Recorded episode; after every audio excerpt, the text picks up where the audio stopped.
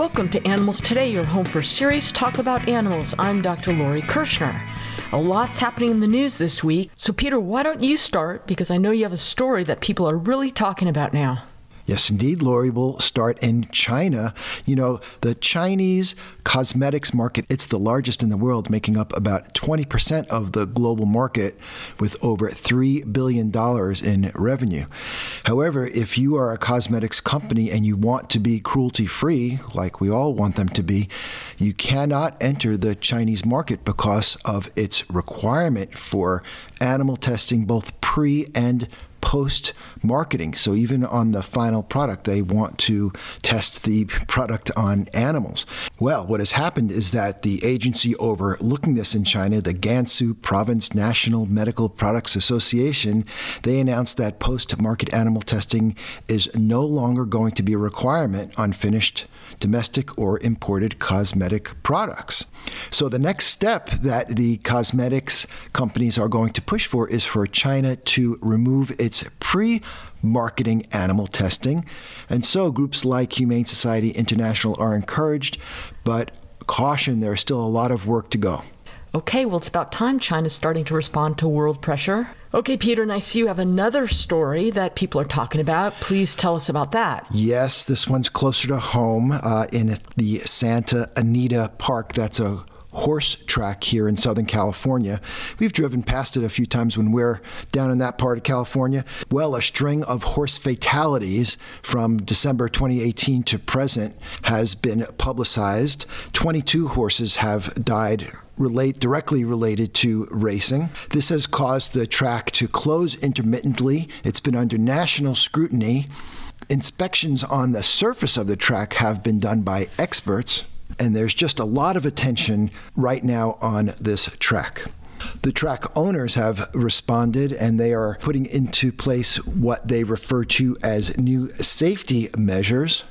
But I have to tell you, Lori, I am not very optimistic that these so called measures are going to do anything. Peter, it's not unusual for horses to die related to horse racing, right? I mean, this story is unusual and big because many horses died in a short amount of time, correct? Well, that's mostly correct. The first part is definitely correct. And uh, the horses are very large. They have those long, spindly legs. They're pushed past their limit and uh, they break down and they cannot be rehabilitated or it's too expensive to try, so they just get euthanized, right?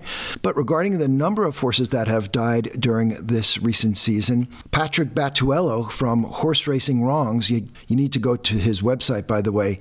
He says what's happening this year is no anomaly. He says it's business as usual. Mm. Just look at the three fiscal years, he writes, at Santa Anita for track related kills only.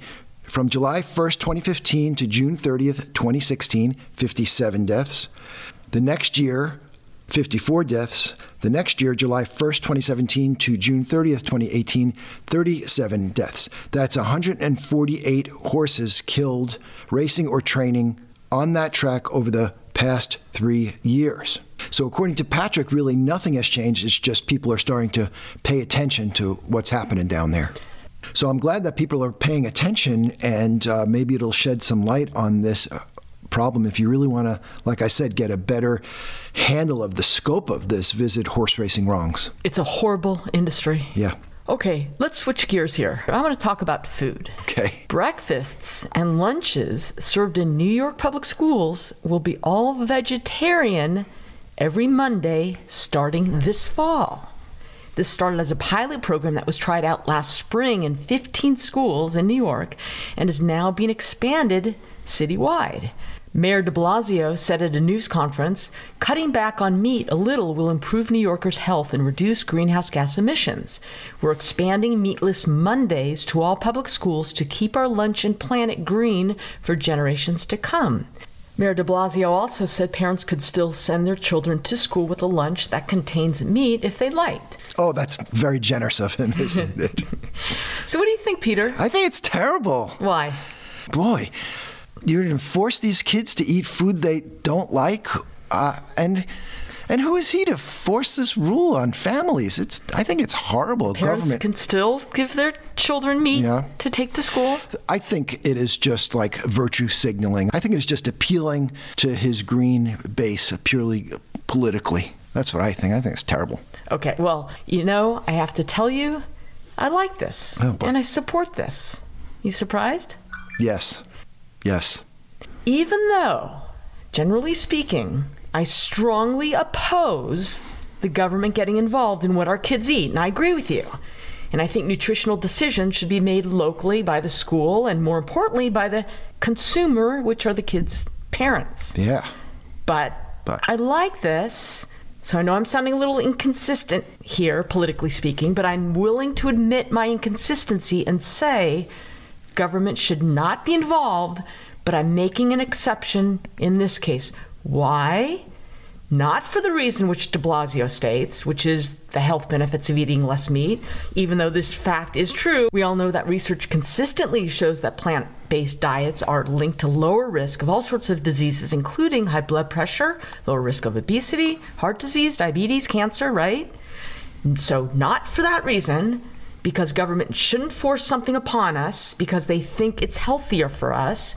It's our bodies. We make our own decisions about our health and our kids' health. And not for the other reason de Blasio states, which is reducing meat consumption in the schools will have an impact on reducing greenhouse gases in the city. Although I strongly doubt his program alone will make a dent into the problem of greenhouse gas emissions that come from our factory farming of meats. But I am making an exception to my general political belief that government should stay out of these things because it's good for the animals. And I'm all about helping the animals. It's not like he's forcing a place of business to sell plant based foods or forcing a place of business to put a vegetarian or vegan item on the menu, which I totally oppose. But these are lunches served in schools. They might serve tacos on Tuesdays, hot dogs on Wednesdays, spaghetti on Thursdays, so Mondays will now be vegetarian day. I don't see anything wrong with that. I think it's a good thing. And you never know. If they do this right and make it satisfying to the kids, which is very doable, then there's a good chance this will be accepted by the kids and families, and it could even rub off on the families in terms of what parents serve in their own homes. Maybe this will plant a seed Plant a seed. That's funny. and par- and parents will decide it's a good idea for the rest of the family to reduce their overall meat consumption. Now, for the record, I was strongly against Michelle Obama's school lunch program, and my reason was because the federal government shouldn't be involved in the students' lunches, and her program did not serve to help the animals. Her meal program was primarily based on limited calories, right? Because I think it was all part of her fight against childhood obesity program. And I think we all know her school meal program failed miserably. I think the main complaint among students was there was just not enough food and it was terrible. It just wasn't satisfying to the kids. There was a picture someone took of one of the typical lunches on the program, and you see it consisted of some disgusting looking slices of lean meat two sets of crackers, a slice of cheese, and two little pieces of cauliflower. Mm. So it might be limited calories, but from a health standpoint, extremely unhealthy. Other than the two pieces of cauliflower, you have a plate of processed, salty, fatty, saturated fatty foods with very little nutritional value. And I think it ended up that more than 500 schools pulled out of the federal school lunch program as a result of the new Obama regulations. Anyway, hopefully de Blasio will have better luck than Michelle Obama. Yeah, well, don't hold your breath, Lori. This is going to go down as a bigger boondoggle than the soda ban that came in a previous New York City administration. That was deemed a government overreach and shut down. And I agreed with that. That's forcing businesses. Yeah, well, it's, it's close enough. It's similar enough. Schools are not and, business. And de Blasio is hated, and he's a knucklehead. Well, that's So, true. That's okay. true. But again, it's not like forcing a business to change their menu or alter their menu. Why are schools feeding kids anyway? Why don't they all bring their lunch? And this way, families can feed their kids what they want. Well, now you're opening up a whole can of green apples. Yeah, that's, that's true. true. I agree with you there. Okay, but it's happening, so we have to deal with it. Right. Okay. Well, let me let me add this little news item from Los Angeles, which is uh, sort of related to your story. Okay. Okay. Okay. You know, we all know Los Angeles City Councilman Paul Koretz. He's done a lot for animals over over the years, and I, I've met him. He's really a swell guy, and uh, we like his work generally. But I really think he's going a little too far with his latest proposal. Okay, Koretz wants to require all concessionaires at Los Angeles owned properties, such as restaurants at the LAX airport and local Meals on Wheels programs, he wants to require them to offer at least one vegan dish. See, I'm against that. I totally oppose that. These are for profit businesses. You can't impose that on them. Well, he also calls for privately owned movie theaters and large scale entertainment venues such as Dodger Stadium and Staples Center to provide at least one vegan protein entree food option on their menus. Still More same the same, thing. right? Same thing. Yeah. So this is definitely government overreach at its worst, isn't it? Absolutely. And we are proud vegans, but this is crazy. Right. So, Paul, we welcome you to call in, tweet, whatever, but uh, please uh, back off on this one. It's just a bad idea. Leave the hungry people alone. Peter, a new Florida bill was filed that would make it illegal to leave your dog behind and tied up outdoors during hurricane or other disasters. The bill states that those who abandon restrained animals commit animal cruelty and will be subject to a fine of up to $5,000 and first degree animal cruelty charge punishable by up to a year in prison. Florida lawmaker Joe Gruters, who filed the bill, told the Tampa Bay Times that the bill was in response to the actions of pet owners during the devastating hurricanes Matthew, Irma, and Michael. He said he has seen numerous dogs left tethered to different things during the extreme weather events, and that lawmakers want to give dogs a fighting chance. So you're permitted to leave your dog behind, but just not tethered. Yeah, it's a little strange. I don't know how this law fits into the legal structure that's already there, but it is sort of heartbreaking to see these dogs and they're going to drown as the water rises. You know, remember that? I remember Yes, that video. That was yes. horrible. Oh, don't tell me. Yeah. So uh, it's, but what a shame that there are people who actually do this. How is this? It not is a shame. Insane. It is a you shame know? you even need a bill. Yeah, yeah. To prevent people from doing it. Okay, well, what what can I say? That's people. Yes, that sums it up. That's people. Don't go away. More with animals today, right after the break.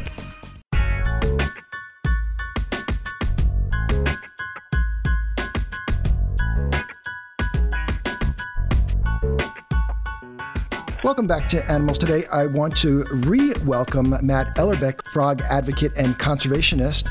Go to saveallfrogs.com and see what he's up to. In a previous segment, we spoke with Matt about reasons why frogs are in decline, and they are, and the cruelty that many frogs around the world face. And Matt has more frog issues on his mind. Hey, Matt. Hello, thank you for once again speaking with me and giving me the opportunity to raise awareness for the plight of frogs. Now, frogs do help people, don't they? How's that?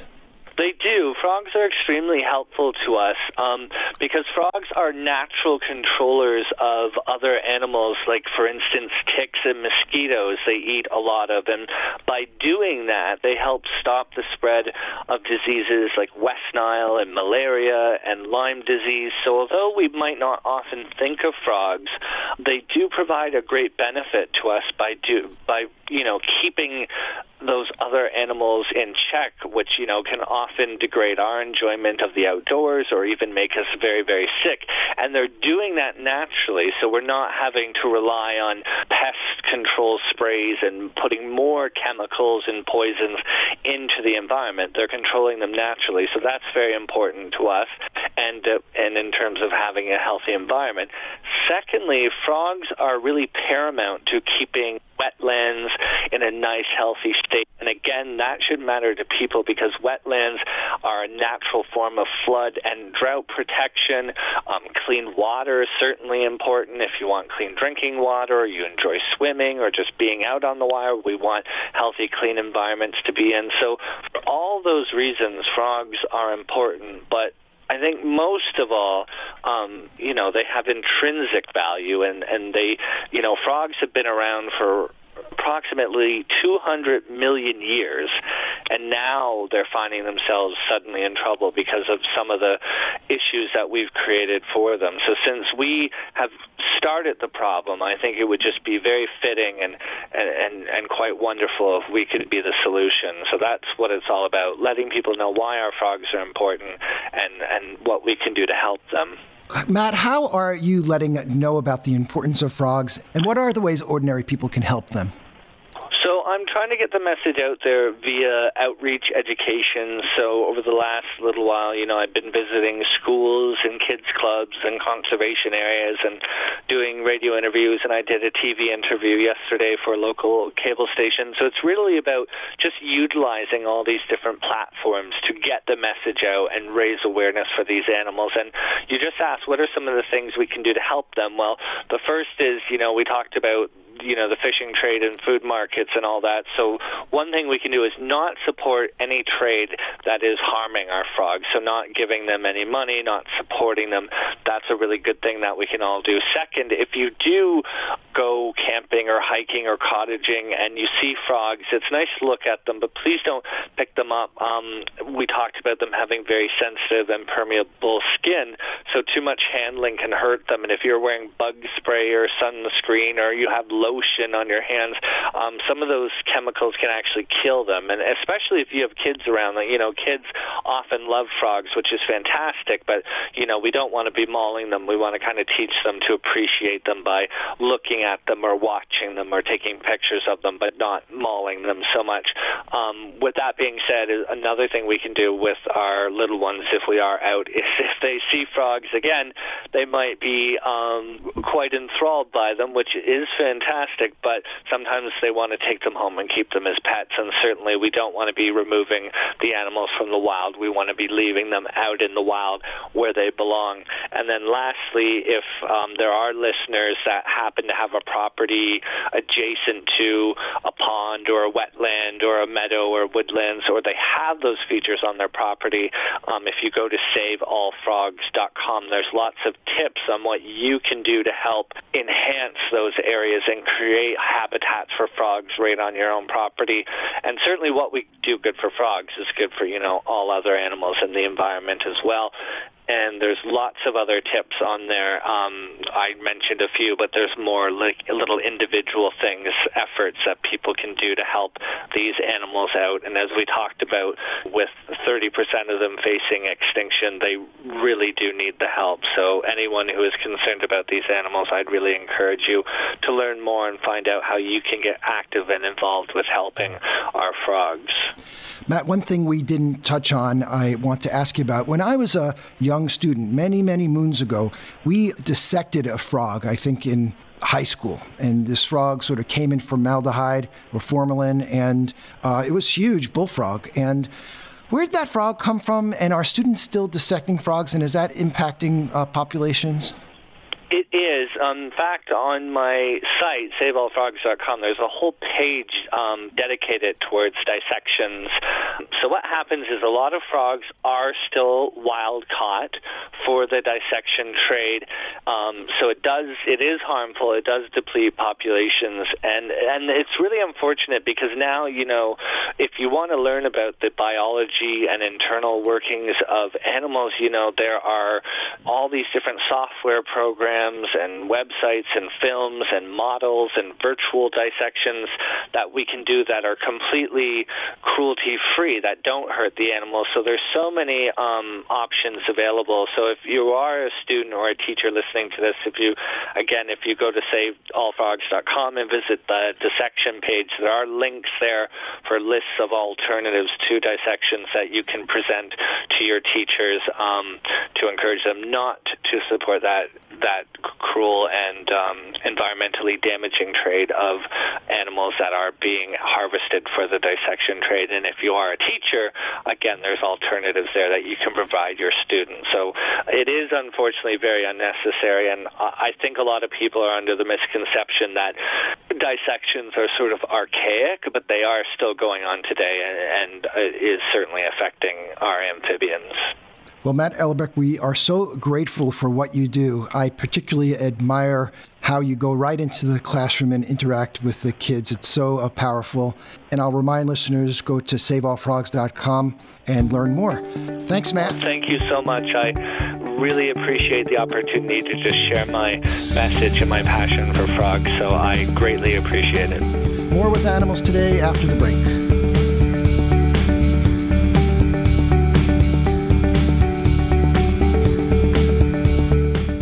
Hi, this is Dr. Lori Kirschner, host of Animals Today. And here are a few more ways to be kind to animals, beginning with this. Report suspected animal abuse or neglect. If you see an underfed dog or an animal left in a car on a hot day, report it right away. You can be saving a life. Try a vegetarian or even better, a vegan diet, even just beginning with one day a week. Decreasing and then eliminating your consumption of animals is probably the best way to show your appreciation for them and for the environment, too. Don't buy cosmetics or household products that have been tested on animals. That's easy these days, and there are apps to guide your purchases. And finally, don't wear clothing made from animals. Say no to fur and leather, and then you can give up wool and silk as well. It's easier than you might imagine. This message is sponsored by Advancing the Interests of Animals. Visit us at aianimals.org. That's aianimals.org. I want to thank you for listening to Animals Today, your home for serious talk about animals, now in our 11th year of consecutive weekly broadcasts. Animals Today is brought to you by the animal welfare organization Advancing the Interests of Animals. Please visit them at aianimals.org and consider making a donation to help support the show. That's aianimals.org. And thank you for your interest and your support.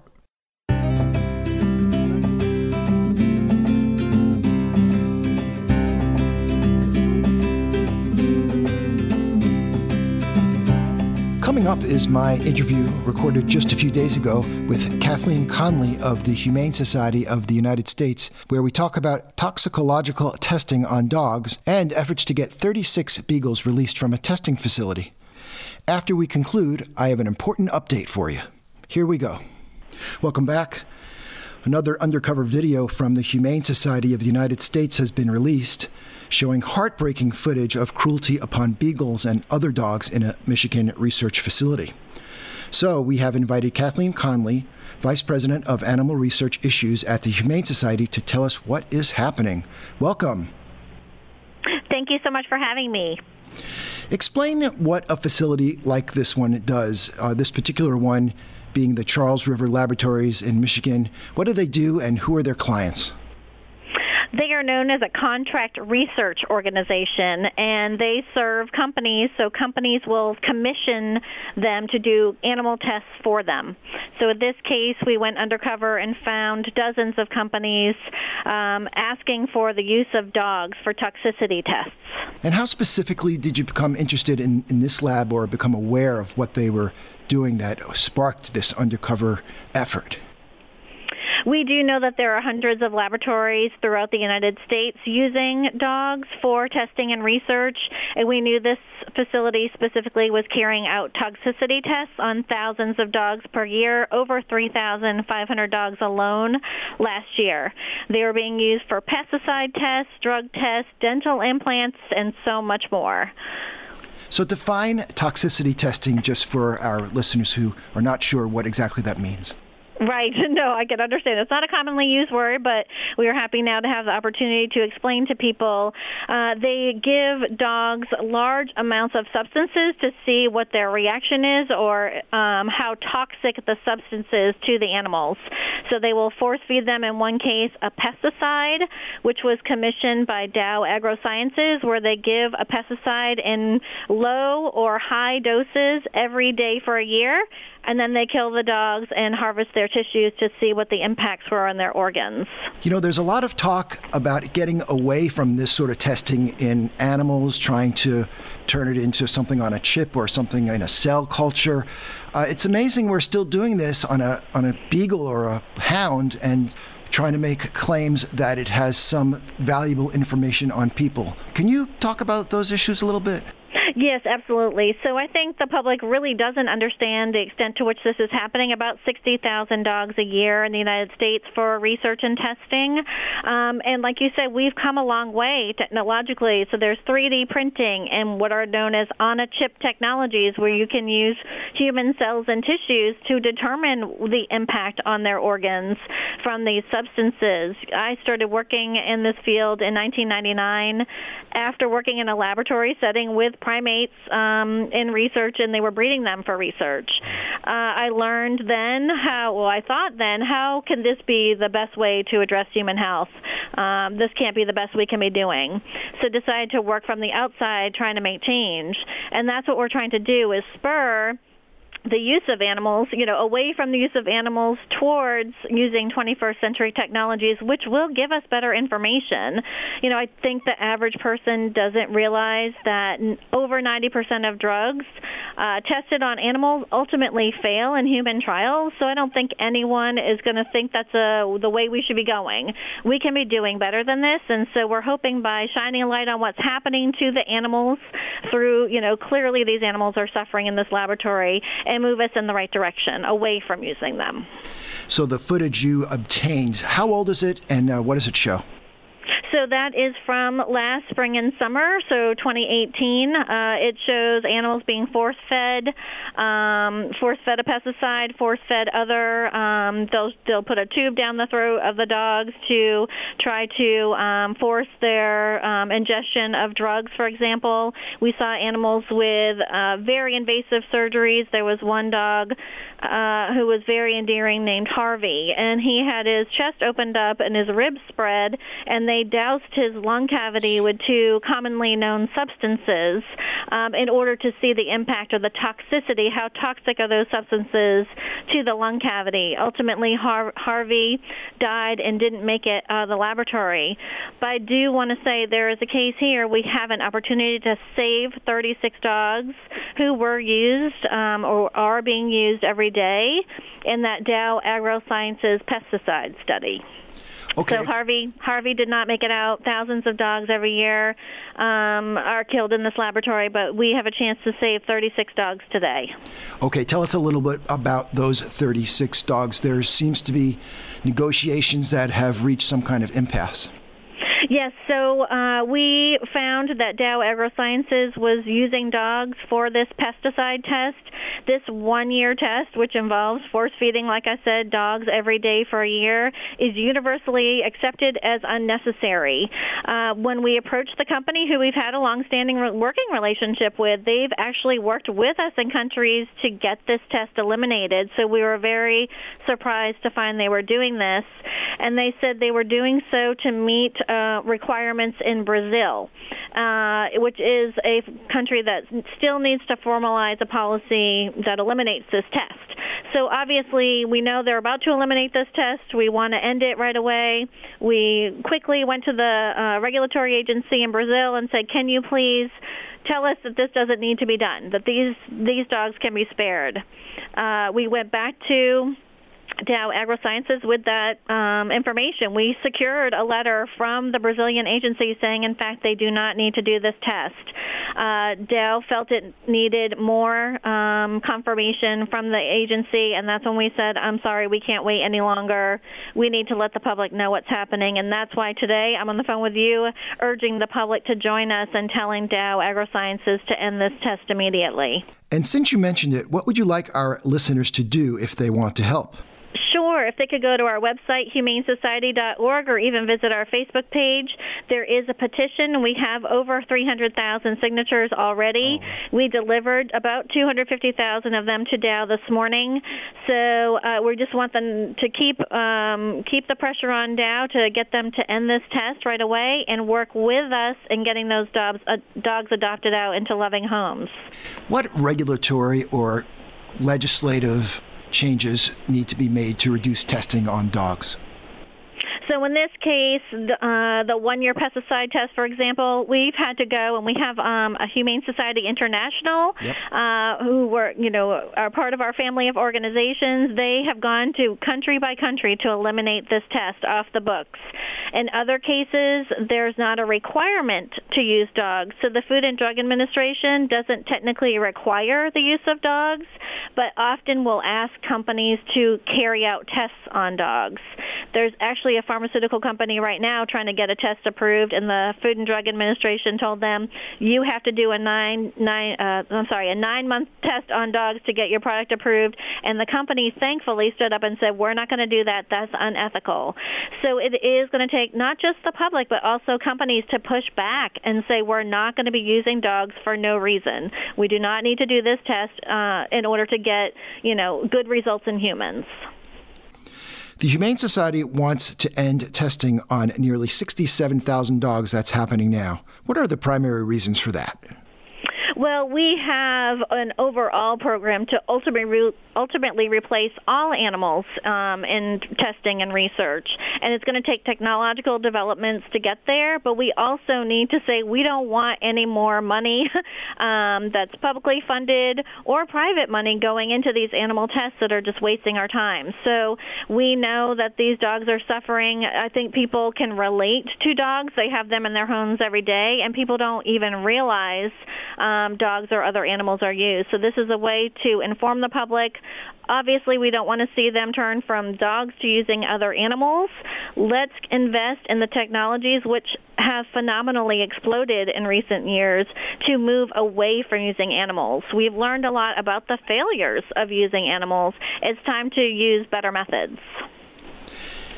I would encourage listeners to take a look at the short video, the short undercover video. It's uh, a little heartbreaking, a little tough to watch, but really uh, powerful. And then you can share it with someone who really needs to see it, right?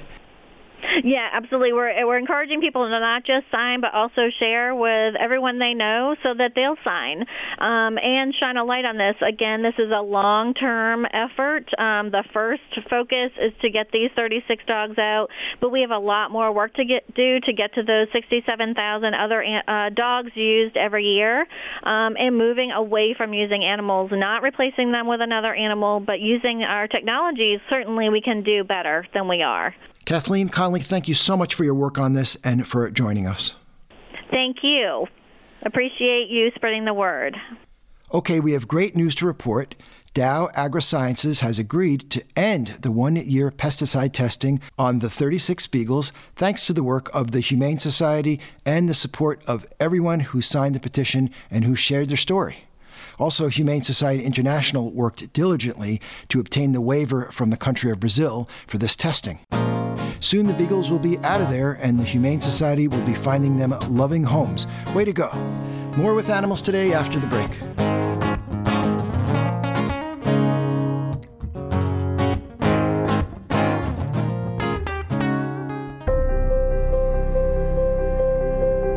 Every day in our community, countless animals are starved, beaten, and abused by people. And sadly, most of these cases go unreported, and the abusers get away with it. And in many cases, someone knew about the abuse but did not report it. So if you see someone hurting an animal, or even if you just suspect something, call the police or animal control right away. Animal abuse does not just mean physically abusing an animal, neglecting animals can be just as bad. So if you see your neighbor's dog being underfed, left without water, or tied up in the backyard without protection from the elements, it is important to report that too. In many cases, you don't even have to give your name, and your phone call may save an animal's life. Also, we know that many violent and abusive adults got their start by first abusing animals. It's true, people who harm animals often turn their violence against other people, and that is a cycle we need to break. Remember, animals can't speak out for themselves, so reporting animal abuse can save lives. This message is presented by Advancing the Interests of Animals. Visit them at www.aianimals.org. That's aianimals.org.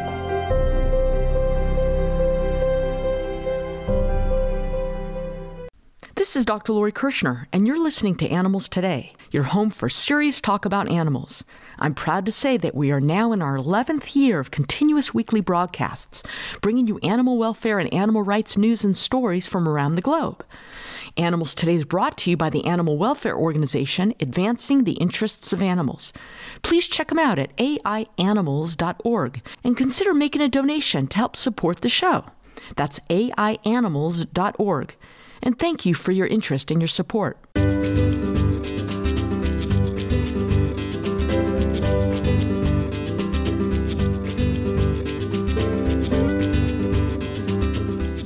Welcome back to the show. Almost every community has an animal shelter or two nearby, and chances are you visited a shelter to adopt one or more dogs or cats.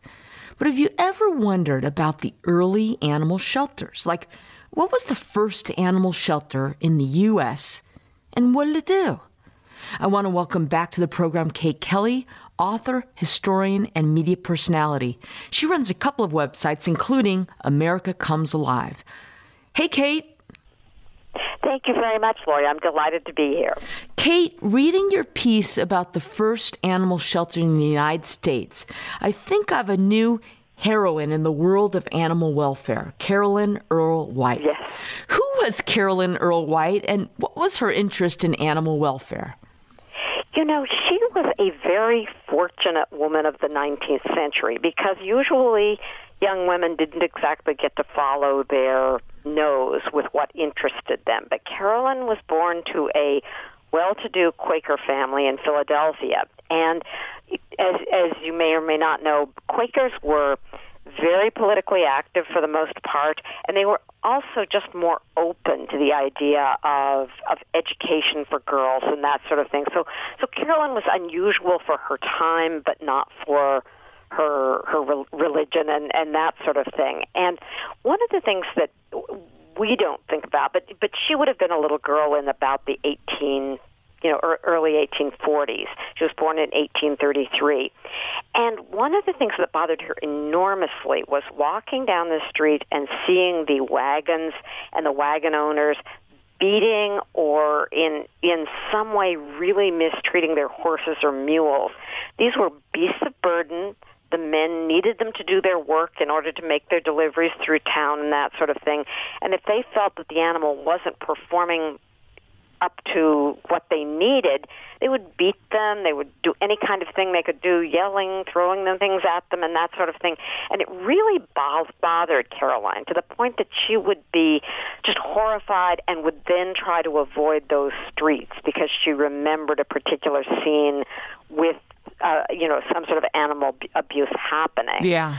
So what was amazing was that she was able to live a life that could go on and, and figure out a solution to that sort of problem. So what did she do? Well, she had by this time she had gone on she had married and the fellow she married was out of her religion he was catholic he was an attorney but he was also very open minded and he supported her in her serious belief in animal rights and so he became aware that uh, Henry Bergh in New York City was forming the the American Society to for the prevention of cruelty to animals, and so he suggested to his wife that she should go up and meet with Henry Bergh.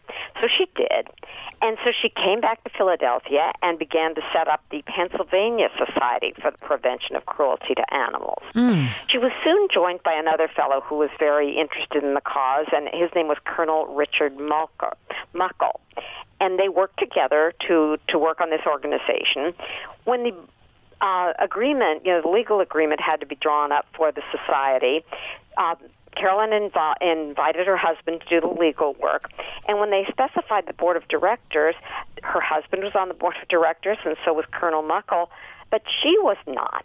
Now, nothing is written about whether that upset her, but it was certainly a, a, an item of the day that women could participate and be active, but they couldn't do something like be in a board position. So whether she was offended by that or not, we will never know, but today we certainly would be. That's so interesting. So she's not even allowed to serve on the board of the organization that she started, being that she's a woman, and yet it grew very fast, didn't it?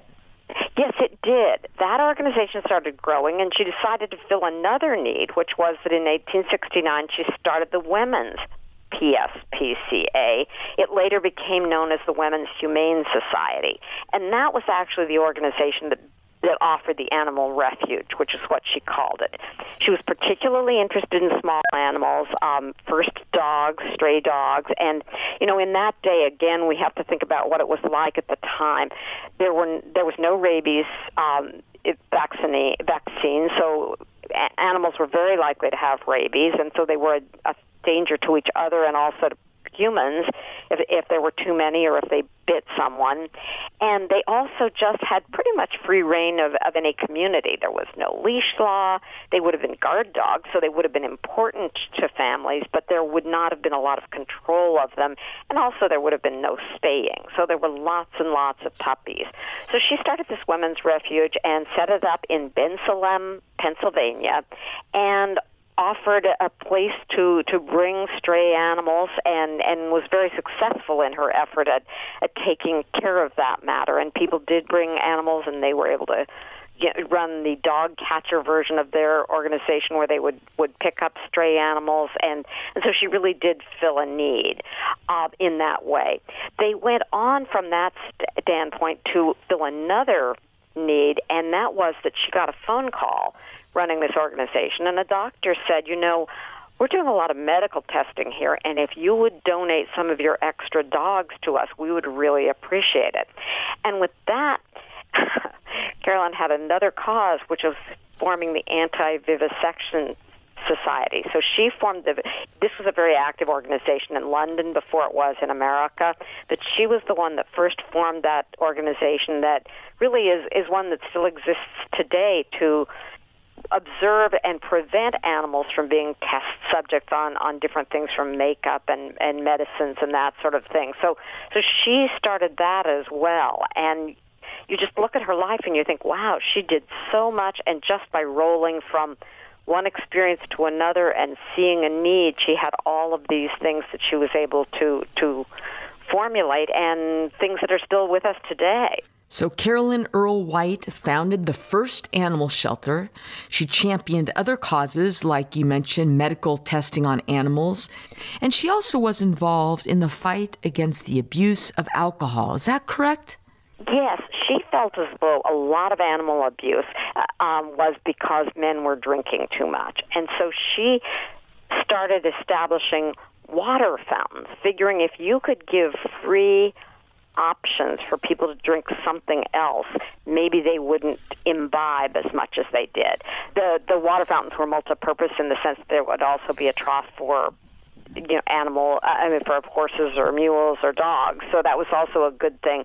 Whether or not she accomplished the drop in animal abuse by trying to prevent men from drinking as much is certainly nothing that has been proven or or written about, but it was an interesting theory. And of course, you know, lots of people went on to be active with the prohibition movement. So she certainly was not alone in her thinking.